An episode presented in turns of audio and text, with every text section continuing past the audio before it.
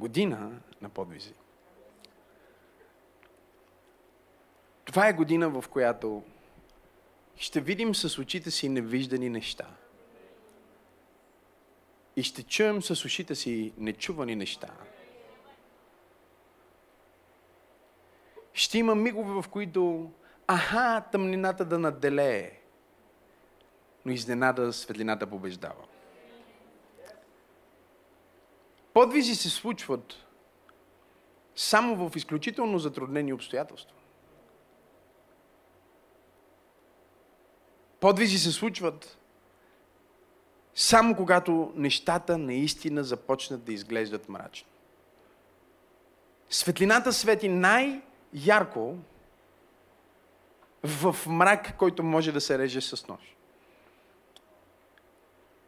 И днес в тази неделя на видение, в която искам да ви хвърля различни кътове от Божието месо, което ще споделя с вас днес – Различни стекчета ще ви подам.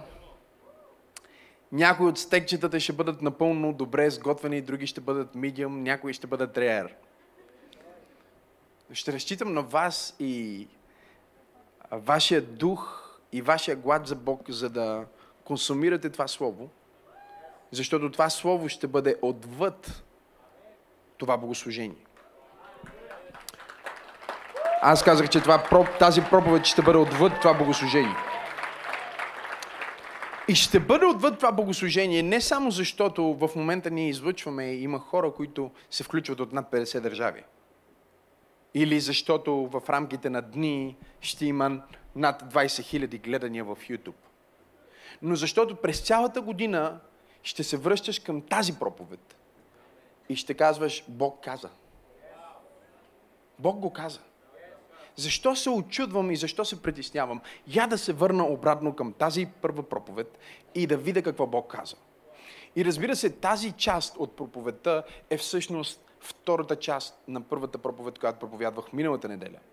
И затова бих искал заедно да отворим Библиите си на книгата Даниил.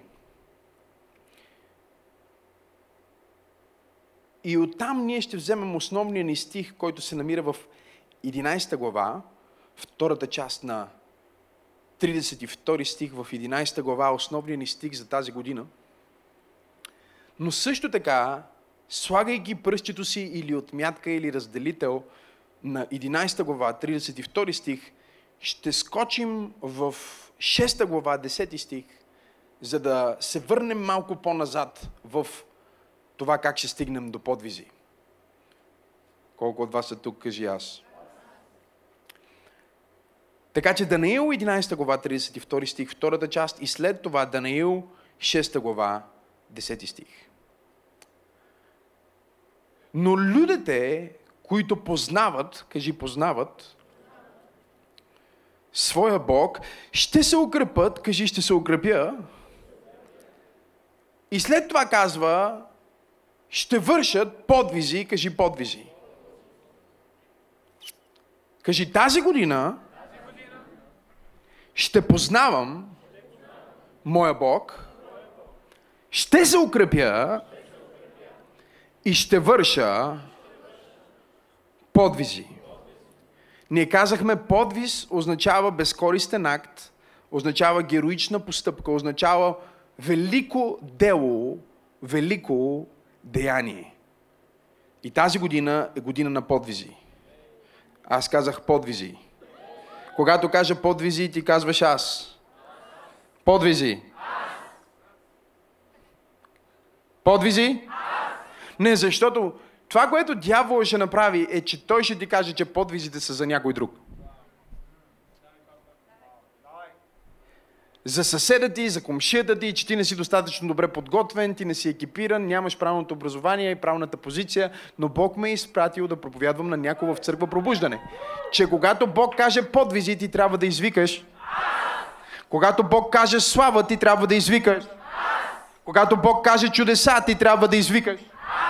Защото ти си Божието предвидено разрешение за проблемите, които ще се появят по лицето на земята в това десетилетие. И Бог ти казва, чрез теб аз ще завземам царствата на този свят. Подвизи!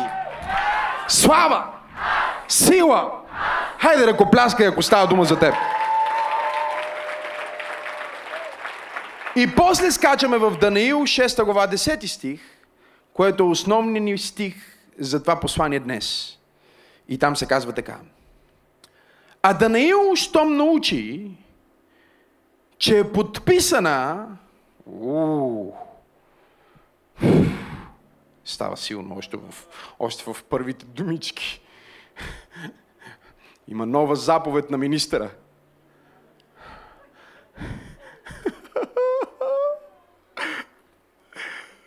Данаил, щом научи, че има подписана забрана. Влезе у дома си и като държеше прозорците на стаята си, отворени към Ерусалим, падаше на колене три пъти. Колко пъти? И какво правише? Молеше се и благодареше на своя Бог, както правеше и по-напред. Нека да ви обясна нещо в това послание, което съм нарекал безкомпромисен. Какъв ще бъдеш ти тази година? Такъв ще бъдеш. Аз казах, че ще бъдеш такъв. Данаил чува и Данаил не е от тези, които го чуват в последствие по нова телевизия. Той не го разбира от средствата за масова комуникация. Той е един от лично подбраните от императора управители в неговата империя. Малко по-напред в 6 глава ни се казва, че всъщност се видя добре на Дари, интересна персона от, от древната история, да постави над царствата си 120 сатрапи, които да бъдат из цялото царство и на тях да сложи трима князе. И постави, чуйте сега, Данаил. Той постави Данаил там, за да му дават сметка и чуйте в трети стих се казва, а този Данаил беше предпочитан, това което ще стане с тебе тази година, беше предпочитан пред другите князе и сатрапи, защото имаше в него превъзходен дух. И царят намисли да го постави на цялото царство.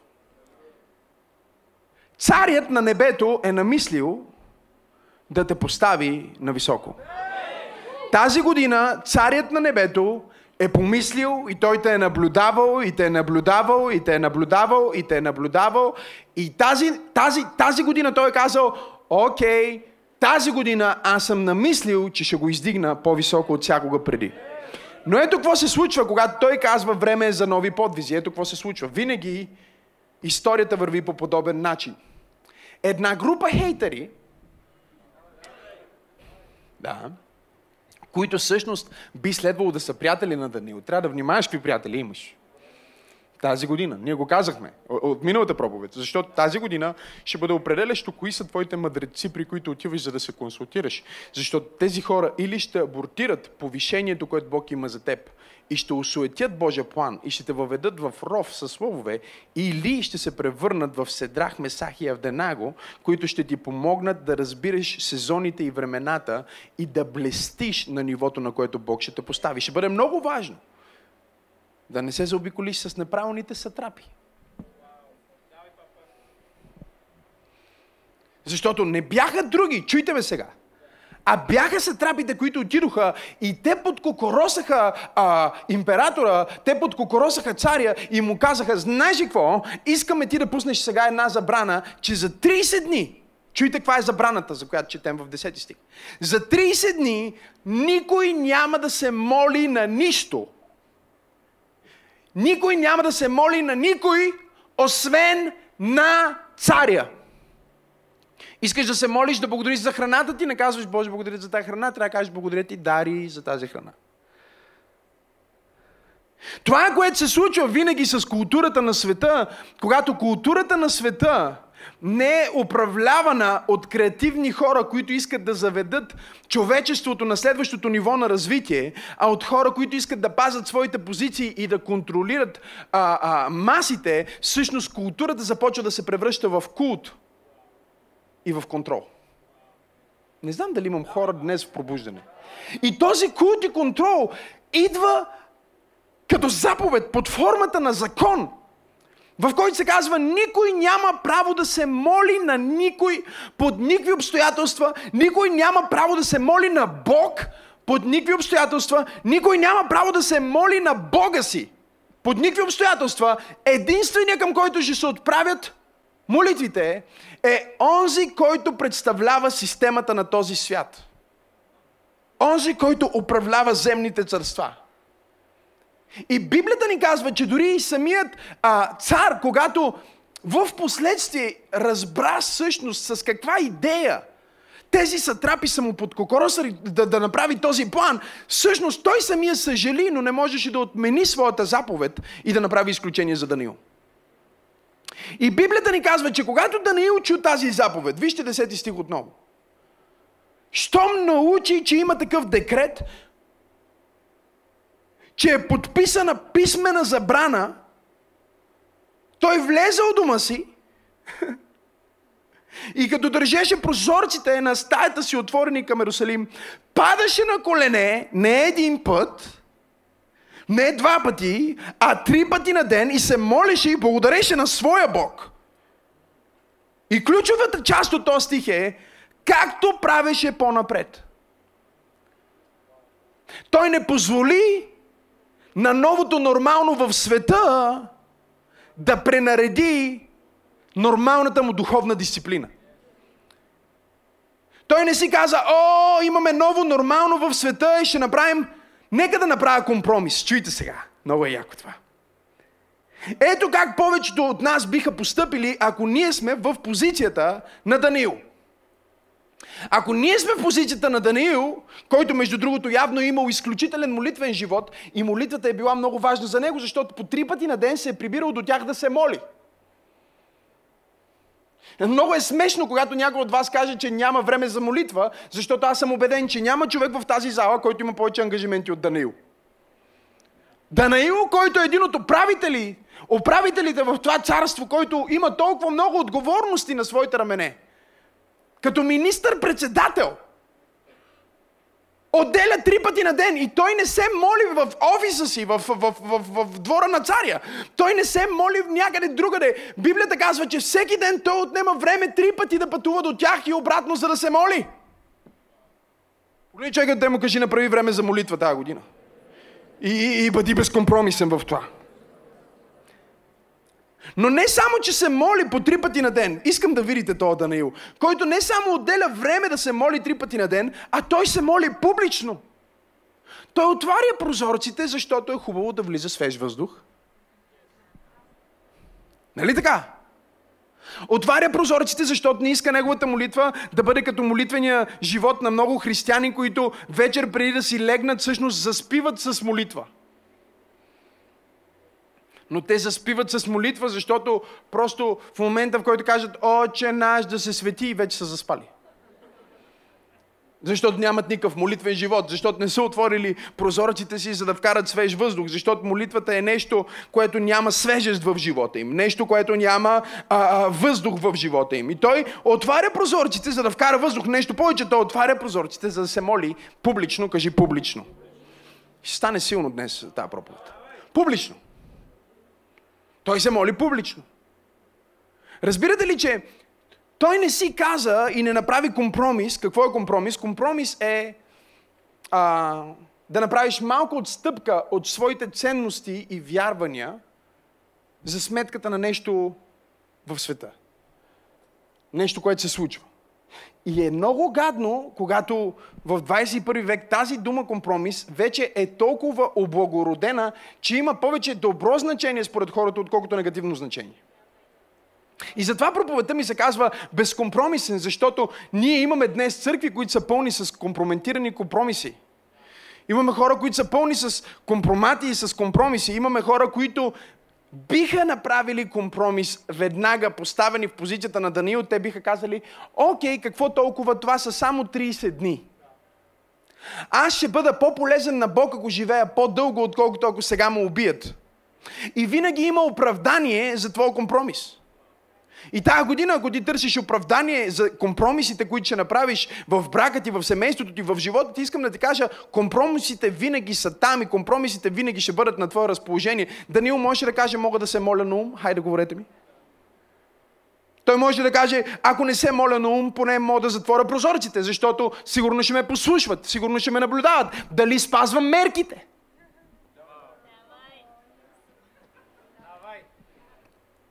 Мога ми пратят проверка да проверят дали спазвам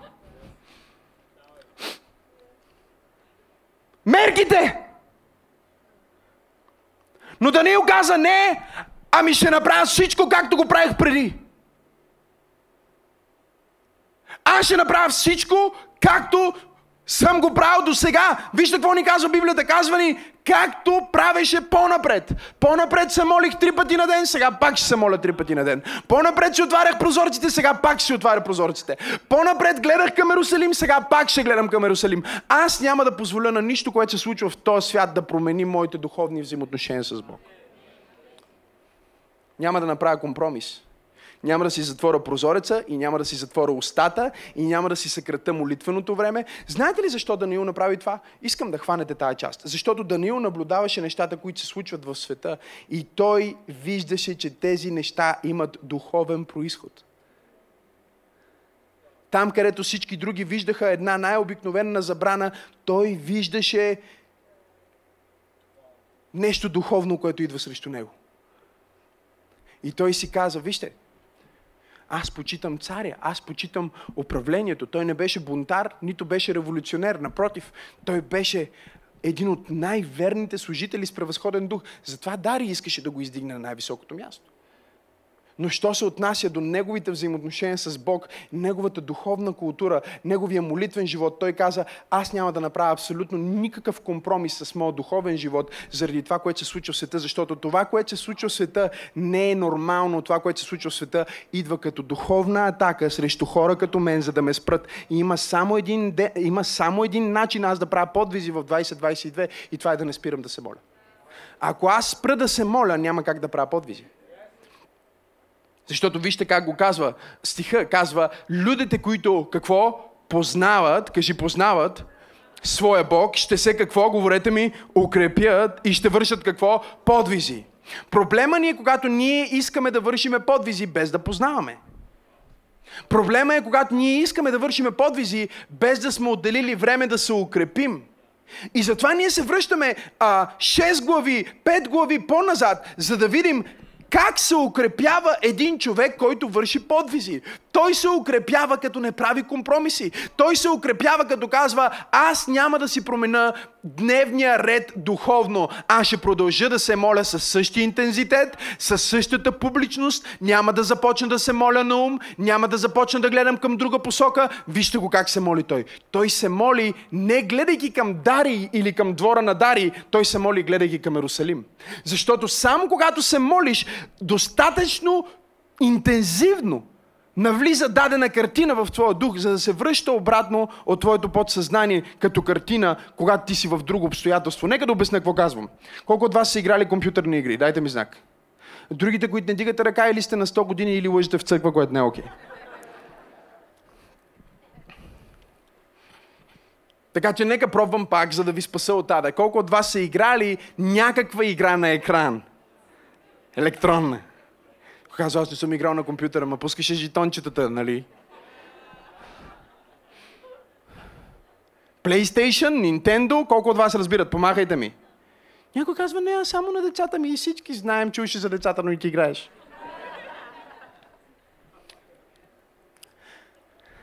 Никога няма да забравя преди години, когато а, а, бях си взел първия ми таблет.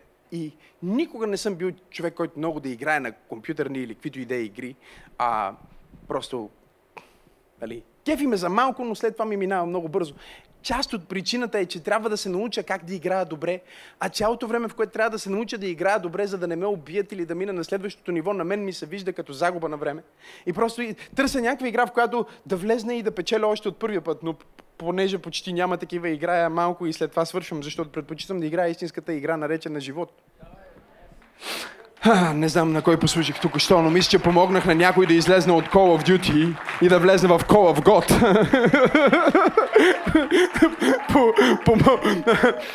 помогнах на някой да излезне от Need for Speed и да влезе в Need for God. Помогнах на някой да излезне от това да играе, да спортува в FIFA към това да спортува в реалния живот. Thank you, паста. И играех, свалих си за първи път на таблета ми една игра с коли и беше толкова зарибяваща до голяма степен, защото беше супер лесно и започваш и веднага почваш да го разбираш и да джиткаш. И играех и сигурно започнах да играя по... Е, първо беше 10 минути на ден, хайде говорете ми. После беше 20 минути на ден, хайде говорете ми. После рязко стана на час или повече на ден, хайде говорете ми. Ти не го усещаш, обаче изведнъж батерията ти почва да пада бързо и вечерта се прибираш във вас и си свързваш таблета към тока, за да може да не ти падне батерията. Хайде, говорете ми. И най-странното нещо започва ми се случва към края на седмицата. Лягам си, чуйте това. Лягам си в леглото, затварям си очите и започвам да виждам колите.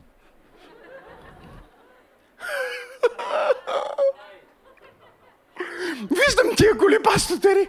Ама както ги виждам в играта. Аз искам да заспа, те пускат нитро.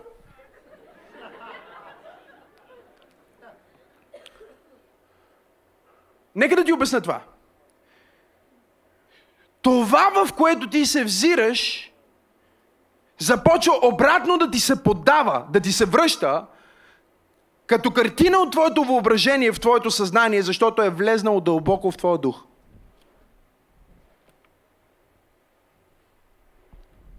Ако свърша тази проповед и нищо повече не проповядвам, мисля, че вече беше просто превъзходно. И проблема ни е, че врага в момента ни е заобиколил с всякакви екрани и всякакви картини, които вкарат в нас всякакви усещания, които след това собственото ни подсъзнание започва да ни проповядва пак и пак и пак и пак. Дълго след като вече не сме в Инстаграм, ние още виждаме тази мачка, която има по-големи гърди Дълго след като сме спрели да се скроваме във Фейсбук, още се чувстваме притеснени от факта, че сме видели бившото ни гадже, че има ново гадже. Хайде, говорете ми. И всичко това по някакъв начин ни се подава обратно от духа ни, защото е минало от нещо, в което се взирам, към нещо, което потъва в моя дух. И когато потъне в моя дух, в момента, в който се успокоя, отново започва да се покачва в моето а, а, въображение, като картина, и аз започвам да виждам тази картина и започвам да съм привлечен да се върна обратно към същото място. И затова Даниил се моли, гледайки към Ерусалим. Някои хора си мислят, че той се моли, гледайки към Ерусалим, защото ако гледаш към Ерусалим, когато се молиш, дори до ден днешен има такива тъпи християни, честно които си мислят, че има свръх сила. Ако молитвата ти, ако обърне тялото ти към Иерусалим, тогава молитвата ти ще има по-голяма сила.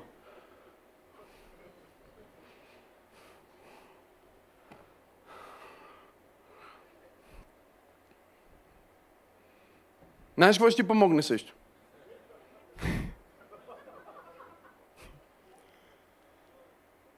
Ако си като един от тия хора, които си слагат в офиса а, картинка на... Глед, нали знаете, тия, всички, всички задръстени пастори имат такива, които се покланят на Израел, имат такава картинка в офиса си, където има снимка от Елионския хълм към, към, към Ерусалим. Колко от вас са виждали тази картинка? Нали? Всички си я слагат. Нали? И гледаш сега към това и казваш, о, сега има свръх сила, защото виждам този златния купол отгоре. Онзи златен купол, който гледаш е джамия, не е църква.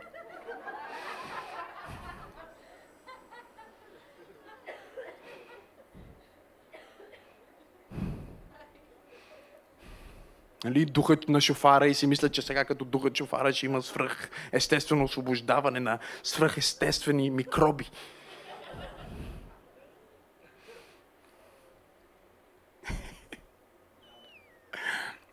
той не гледа към Ерусалим просто защото има свръх сила, гледайки към Ерусалим, а защото се е научил, че ако аз визуализирам Ерусалим, ако аз виждам Ерусалим, дори докато съм в робство, ако аз в молитвата си виждам бъдещето, виждам свободата, рано или късно, аз ще започна да виждам възможности и пътища за завръщане. И въпросът е, че Бог търси имот в твоята тиква. Той търси имот в твоята глава, в който да посее свръхестествена, божествена визия за бъдещето. И когато той посее тази божествена визия за бъдещето и ти започнеш да се молиш, гледайки към тази визия, изведнъж по свръхестествен начин ти забравяш, че има забрана – ти забравяш, че има ограничение и започваш да функционираш, като че нямаш забрана, като че нямаш ограничение, като че ти всъщност си свръхестествен, защото си. Имам ли някой в църква пробуждане, който казва без компромиси? Кажи 2022, аз съм без компромисен. Кажи аз съм без ограничение. Какво означава компромис? Компромис означава ограничение на своята лична свобода – и пространство за сметка на съответната страна. Това е тълковния речник, не съм го измислил аз в момента. Това е компромис. Компромис. Думата компромис идва от латински, което означава давам взаимно съгласие. Чуйте сега. Че ще се придържам към решението на помирител. И тук всички християни стават много задръстени и тъпи. Използвах тъпи в проповедта си задръстени, защото има такива. Ако се чудиш къде са, си седнал до един, ако не си седнал до един, най-вероятно си ти.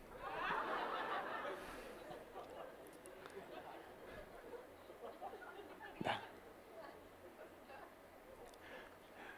Тоест, Компромисът е нещо, което се прави, за да се запази мира. Нали така? Няма да има мир в света.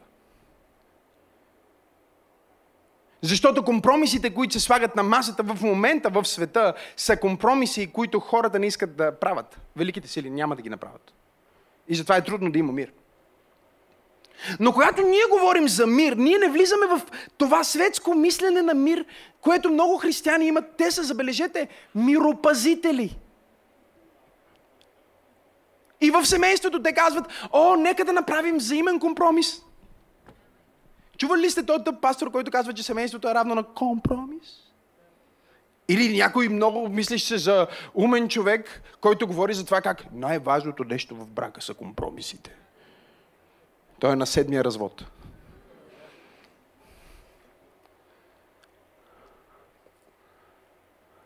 Компромиса се прави, за да се запази мира, но няма как да има автентичен мир, ако не е създаден. И за разлика от мисленето на много хора, мирът не може да се пази, ако първо не е създаден. Ако се пази мир, който не е създаден, тогава всъщност се пази контрола на някой, интереса на някой. Някой има полза от миропазене. Не, не, не знам дали проповядам в правната църква. Така че ние трябва да разбираме, че преди мира да бъде запазен в семейството, мира трябва да бъде създаден в семейството. И затова Исус Христос не каза блаженни са миропазителите, а каза блаженни са миротворците. Онези, които не са готови на всякакъв компромис, за да запазят мира, но са готови на всичко, за да донесат мира. Защото осъзнават, че мира не е липсата на проблеми, мира е наличието на личност. Той се нарича княз на мир. Бог на мира. Неговото присъствие е мир. Така че най-важното нещо в едно семейство е присъствието на Исус. Най-важното в една нация е присъствието на Исус. Най-важното в една общност е присъствието на Исус. И тогава миропазенето се превръща да държим Бог в центъра, а не да се съгласяваме с нарушаването на нашите права и свободи, за да запазим спокойствието на някой друг. Аз се опитвам да проповядвам днес, но просто тази проповед да върви трудно за сега, защото хората, както се казва в последната матрица, не искат свобода, те искат мир. Да. За всички задрастеняци, които влезнаха в интернет, за да хранат последната матрица и са си показали зеления сертификат, за да влезнат да гледат филма Матрицата в киното. Нормално е да не сте разбрали. Вие сте в матрицата. Те казват, много харесваха трите матрици, тази не ми хареса. И влизат с зелен сертификат. Мога ли да проповядвам в пробуждане? Те са влезнали в матрицата и не го знаят. Нормално е да не им харесва. Така че да не оказва, аз ще бъда безкомпромисен, чуйте това, аз ще отделя време, аз ще бъда публичен с вярата си, аз ще се насоча към правилната посока, ще се напълна с правилната визия и аз няма да намаля интензитета на моя духовен живот в този сезон, защото аз не разглеждам този сезон като неща, които стават живота ми просто защото така става в света или практични неща. Аз ги разглеждам като духовни неща, които идват към мен. И твоя живот тази година ще придобие тотално различен смисъл и ще отиде на тотално друго ниво, ако ти осъзнаеш, че много от тези неща, които ти се случват, са духовни. Те мисли, които идват пак и пак към теб, идват от духовно измерение. Те съмнения, които идват пак и пак към теб, идват от духовно измерение. Това, че всички хора около теб са зле, това, че всяка сутрин се събуждаш с една мисъл, трябва да се откажа. Или нищо не става от мен. Това, че всеки път, когато се погледнеш за първи път сутринта в огледалото, за да си и миеш зъбите или да си оправиш туалета, имаш първата ти мисъл е негативна. Това не е просто, о, аз съм негативна. Не, има сатрапи, които говорят срещу тебе, има духове, които стратегират срещу тебе, има дявол, който стои срещу тебе и Бог ти казва, единственият начин да се справиш с врага е да увеличиш интензитета на твоя молитвен живот и даже ти казва точно с какво да го увеличиш. Библията ни казва, че Даниил отвори прозорците и започна да благодари. Тук говориме за вяра, която казва, аз даже няма да се моля Бог да отмени тази заповед. Аз ще благодаря на Бог за всичко, което е направил, за всичко, което прави, за всичко, което ще направи за мен.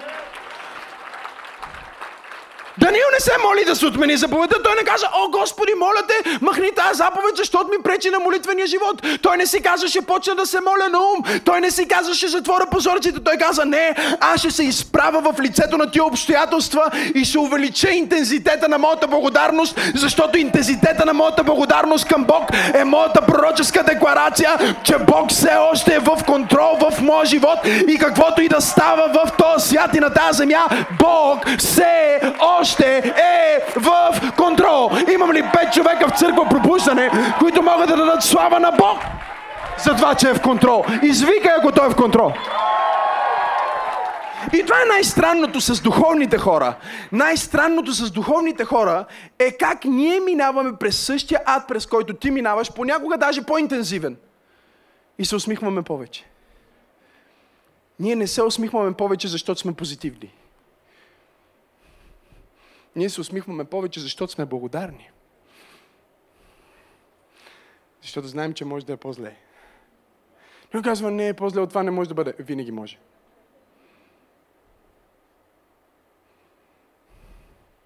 Петнайсет години работа с хора, разбрах, че много поговорки не са верни. Има една поговорка, че дъното е прекрасно, защото от дъното само можеш да се отласнеш.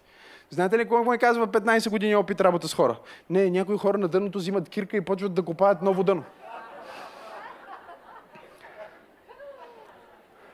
Кирка да взимат. И почват да купаят по-дълбоко да отидат. Погледни човекът и му кажи, може да не си това, което искаш да си. Но слава на Бога, че не си това, което беше. Кажи му, виж колко далеч Бог те е довел. 2022 година. Ти си жив и си на църква днес. Имам ли някой в църква пробуждане, който може да издигне глас на благодарност?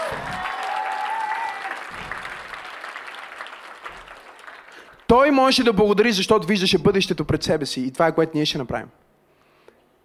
В най-откачените обстоятелства ние ще виждаме бъдещето пред себе си. Ние ще виждаме църква пробуждане. Новия албум, който излезе тази година. Новия албум. Седяхме с някои от най-невероятните музиканти и битмейкери и писатели на текстове и работихме по албума и си говорихме с Теодора как на първите ни служби на църквата Даниил Йовев свирише на китара с огромна дупка в нея. А пастор Теди пееше на един микрофон, който беше свързан към колонка, купена от илиенци. Една колонка с един микрофон. Нали ги знаете? Тия, дето на улицата можеш да с тях. Те са като куфър, може така си. Така. Такава колонка започнахме църквата. И от време на време тази колонка започваше да говори народния си език. Когато блутута или нещо имаше проблеми, колонка да казваше Нихао!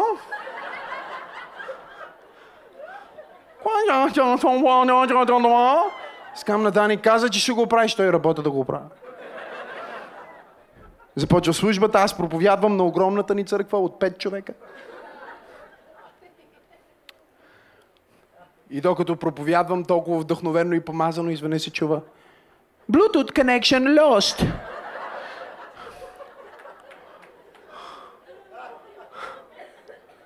Please press uh, the uh, button, uh, on button for uh, five uh, seconds. Uh, shishi, uh, thank you.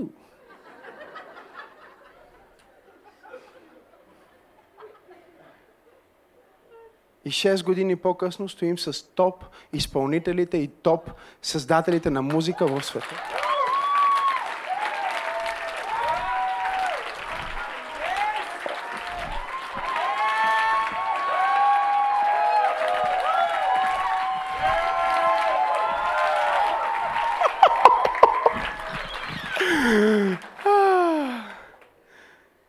Един проповед ми каза, това няма как да стане в България. България няма голяма протестантска църква, която няма някакъв външен спонсор. Кой е твой спонсор? Показах. Исус Христос. Сериозно. Той каза, не, не, кажи истината. Никой не може да направи това, което. Трябва някой да е спонсор. Аз му казах, хората църквата ще са спонсорите. Българите не са щедри. Българите не дават за такива неща.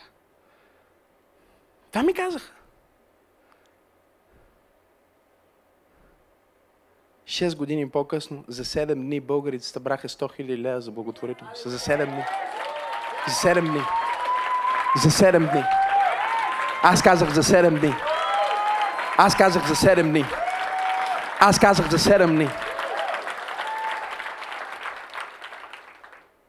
Калкулирах това преди да дойда да проповядвам един месец в 2021, един месец, даже не целият месец, най-слабия ни месец, економически, в 2021, повече дарения влезнаха в църквата, отколкото в първата година взета заедно. За един месец. Гледай към Иерусалим. Не гледай към Дари, не гледай към заповедта. Не гледай към това, което става в света. Гледай към Ерусалим. Кое е Ерусалим, пасторе? Ерусалим е идеалната визия на Бог за твоя живот. Ерусалим е онова, което Бог на теб ти е показал, че ще стане. Ерусалим е онова, което Бог е заложил в твоя дух и Бог ме е изпратил да ти каже, бъди безкомпромисен с Ерусалим. Не дай да се съгласяваш за нищо по-малко от Ерусалим. Не дай да се съгласяваш за нищо по-малко от Божията съвършенна воля. Тази година ние ще кръстиме 365 човека минимум във вода. Тази година ще се спасат минимум 2000 човека. Тази година ние ще започнем кампус на църквата в Метавърс.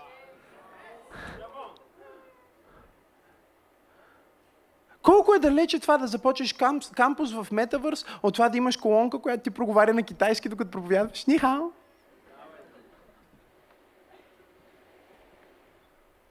Казаха не се опитвай, не може, но ето, че може.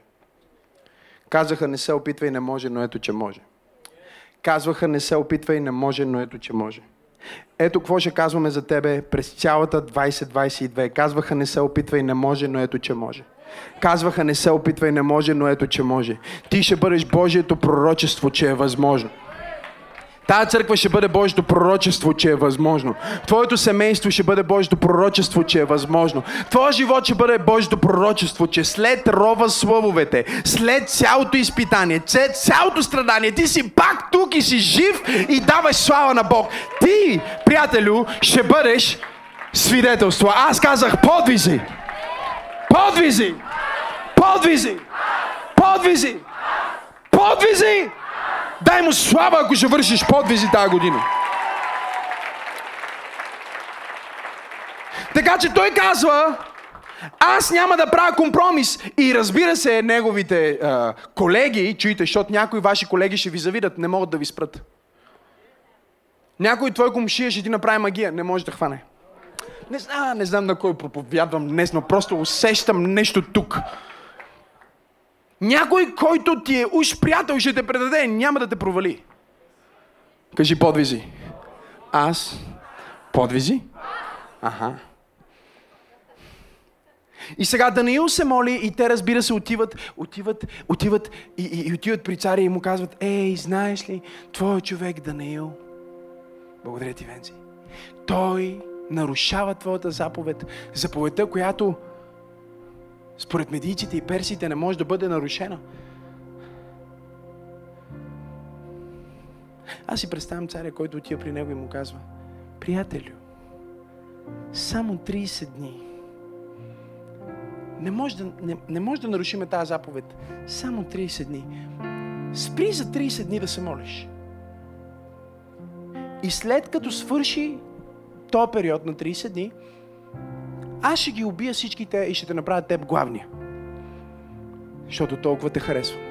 И разбрах какъв капан са направили. Но аз съм царя и не мога да си промена заповедта. Така че, моля те, 30 дни да не казва царю. Респект и почитание. Ти си царя, но той е цар на царе. Ти си господаря, но той е господар на господарите. Какво ако има забрана за твоята молитва? Ако има забрана да се молим публично? Може би ще трябва да спазим закона и да спрем? Или ще трябва, не, не, не, не, не. Небесният Бог е достоен за моята молитва и благодарност. Винаги. И никой и нищо не е в сила да спре молитвения ми живот. Аз виждам също нещо как се случи с църквите. Разбирате ли, че хората можеха да се събират всички тия години на църква и на някой го боли дупенцето една сутрин и казва, а не, няма да отидете. Някой му излезнало нещо, а не, някой вика, о, малко ще спа повече. Когато започна пандемията, хората започнаха, о, как искаме да ходим на църква. О, как искаме пак да се събираме. Искаме го, защото има някаква цена и има някаква забрана. А като се вдигне, почваме да не го искаме толкова много. Странна порода сме хората. Но когато застрашава, чуйте, живота ни и позицията ни, повечето хора сме готови да направим компромис. Кажи без компромиси. Ние сме готови, повечето хора са готови. Ако има сега в момента забрана, край хората я спазват, защото е забрана. Те ще намерят дори стих в Библията, който казва, Библията казва, почитайте властите.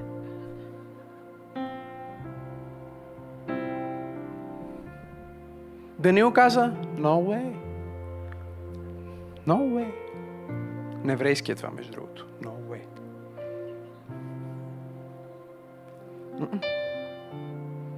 И сега виж какво става. Венци, това ми е любимата част. Готов ли си? Библията казва, че царя много съжали. 17 стих. И като донесаха камък, го сложиха на устието на рува.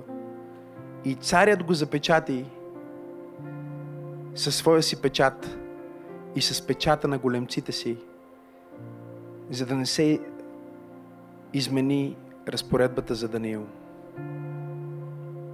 Тогава царят отиде в палата си и прекара нощта в пост. Нито остави да донесат пред него музикални инструменти. Нито слуша музика, нито се храни. И сънът му бягаше от него. А на сутринта царят стана много рано и бързаше да отиде при рова на лъвовете. Интригуващо е как сложиха не само, че го вкараха, чуйте сега, в рова с лъвовете, гладни лъвове. Гадно е, нали? Все едно. Който се моли, го хвърляме в ров пълен с змии. Отровни. За мен това не е толкова страшно. Може да не са много гладни змиите. Ако не мърдам, може и да не ме, не знам. Не съм пробвал. Но лъв, гладен лъв. Няколко гладни. Стоят и гледат, те да не го виждат в видение като пръжола.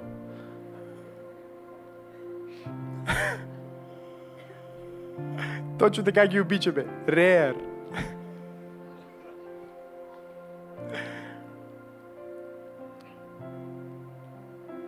И сложиха, затвориха, царя го затвори с печат, а царя плачеше за него и казва, Дано твоя Бог да те избави и го затвори с печат. И винаги съм се чудил, защо царя ще го затвори, защо го затвори? И Бог ми говори, по същия начин, по който понякога аз те затварям и те крия. Той не го затвори, за да лъвовете да го изядат. Той го затвори, за да го скрият, да не би през нощта някой да дойде и да го убие. Някой да го отвлече. Защото имаше слух, че то Бог на Даниил много странни неща прави.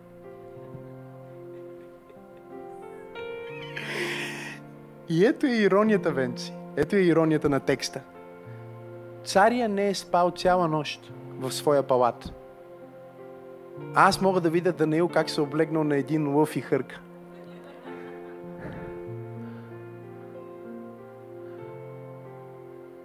Знаеш какво ти казва Бог тая година?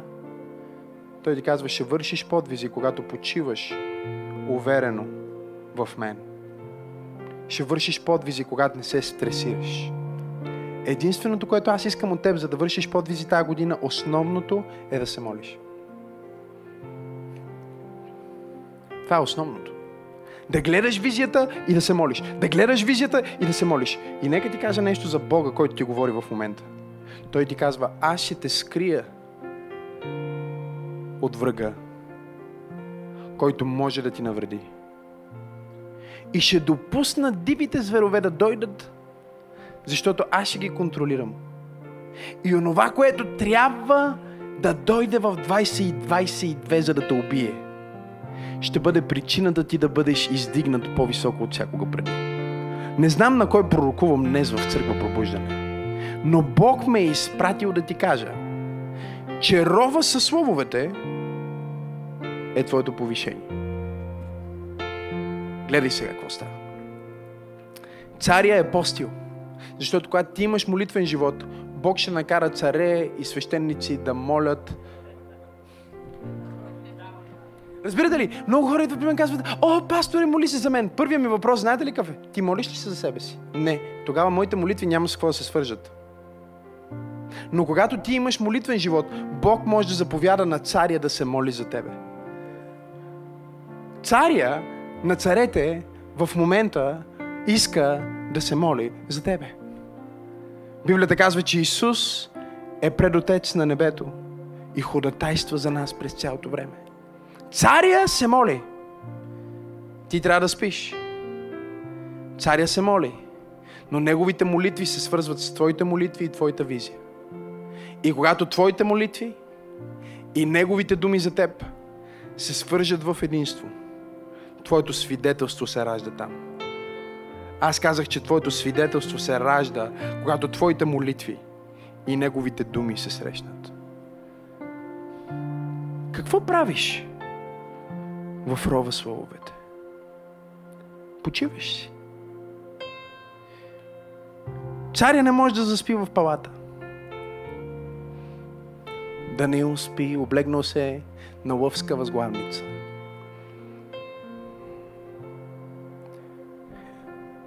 Пасторе, ние искахме да чуем малко повече за целите, които имаме за църквата. Ще ти кажа. Но ако не се молим, Пастор, исках да чуя малко повече от това, което Бог иска да направи в живота ми. Ще ти кажа. Но ако не се молим, Той отправя призив към теб за безкомпромисна молитва. Нямаш оправдание.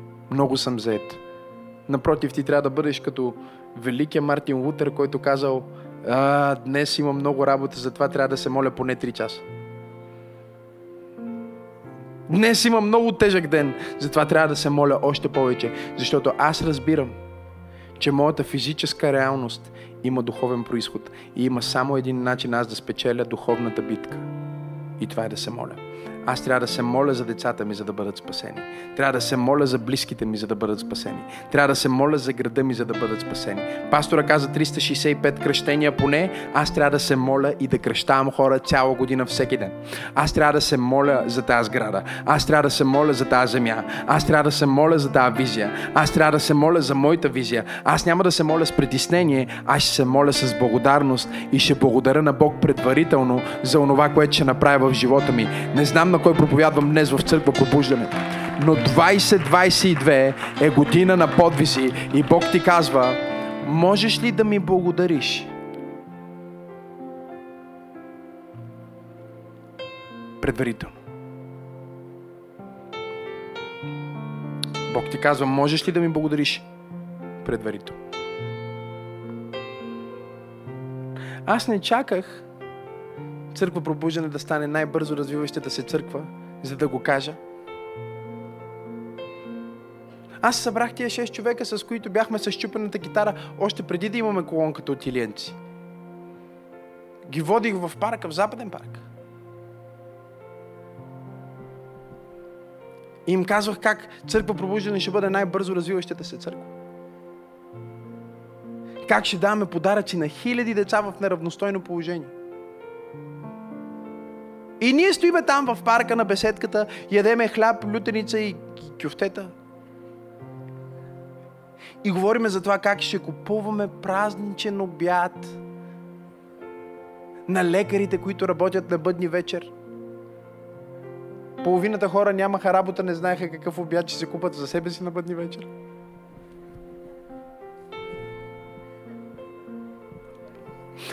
Аз не знам на кой проповядвам днес, но Бог, Бог ти казва, можеш ли да ми благодариш предварително за откачени неща, за големи неща, за свръхестествени подвизи? Може да издигнеш глас на благодарност, да отвориш прозорците си и да насочиш погледа си към визията, която имам за теб и да започнеш да ми благодариш, когато изглежда като че ще бъдеш хвърлен в ров. Защото виждаш, че отрова – до престола. Това е единствения път за подвизите. Дявола винаги иска да ти предложи живот без кръст. Живот без Бог. В който ти да си своя Бог. Хората си мислят, аз съм своя Бог. Всеки слуша някой. Нали?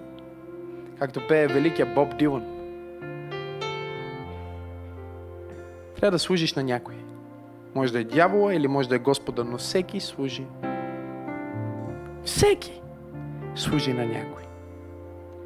И искам да хвана и сега тази част. Готови ли сте? И завършвам това послание. Отрова, чуйте сега, до престола. И накрая свидетелството, чуйте сега, е следното. Хората, които трябваше да хвърлят Даниил в рова, Библията казва, че рова, който направиха за Даниил, И лъвовете, които, гладните лъвове, които сложиха вътре, за да изядат Данаил, накрая те попаднаха в този ров и те бяха изядени.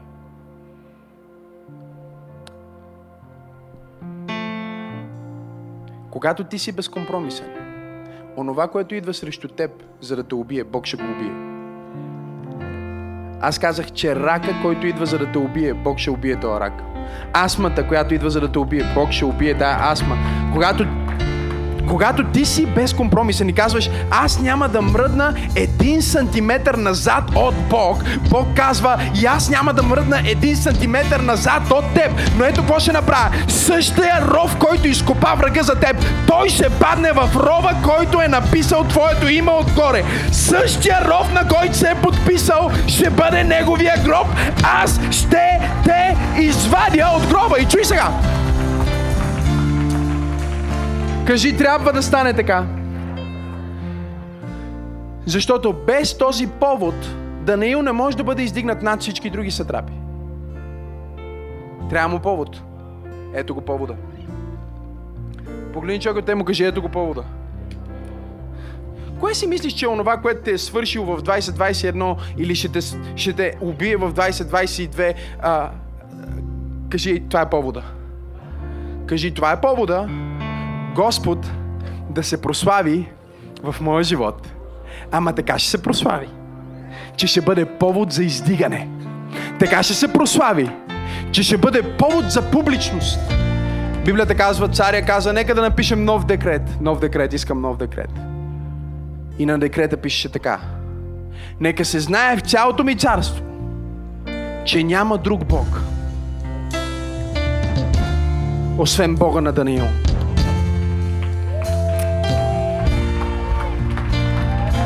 И няма по-главен управител, който може да стои отясно на моят престол, освен Даниил. Разбирате ли, че Даниил беше пророческото изпълнение на Исус Христос? Исус Христос отиде от гроба в пещерата до най-високото място на Вселената. Даниил беше пророчество в Стария Завет. Той мина от най-низкото място в роба с лъвовете, с дивите зверове. Христос беше в Ада за три дни в гроба, до дясната страна на царя на царете, в слава. До дясната страна на царя. И чуйте сега. И се провъзгласи, че няма друг Бог, освен този Бог. Защото само Той може да избавя своите слуги по този начин. Тази година е година на велико избавление. Тази година е година на велико снабдяване. Тази година е година на подвизи, кажи аз. Тази година е година на чудеса, кажи аз. Тази година е година на слава, кажи аз. Кажи 2022 е година на подвизи. Аз ще бъда безкомпромисен в моя духовен живот и ще върша подвизи с Бог. Хайде, дай му слава, ако вярваш точно сега. О, дай му слава, ако това си ти.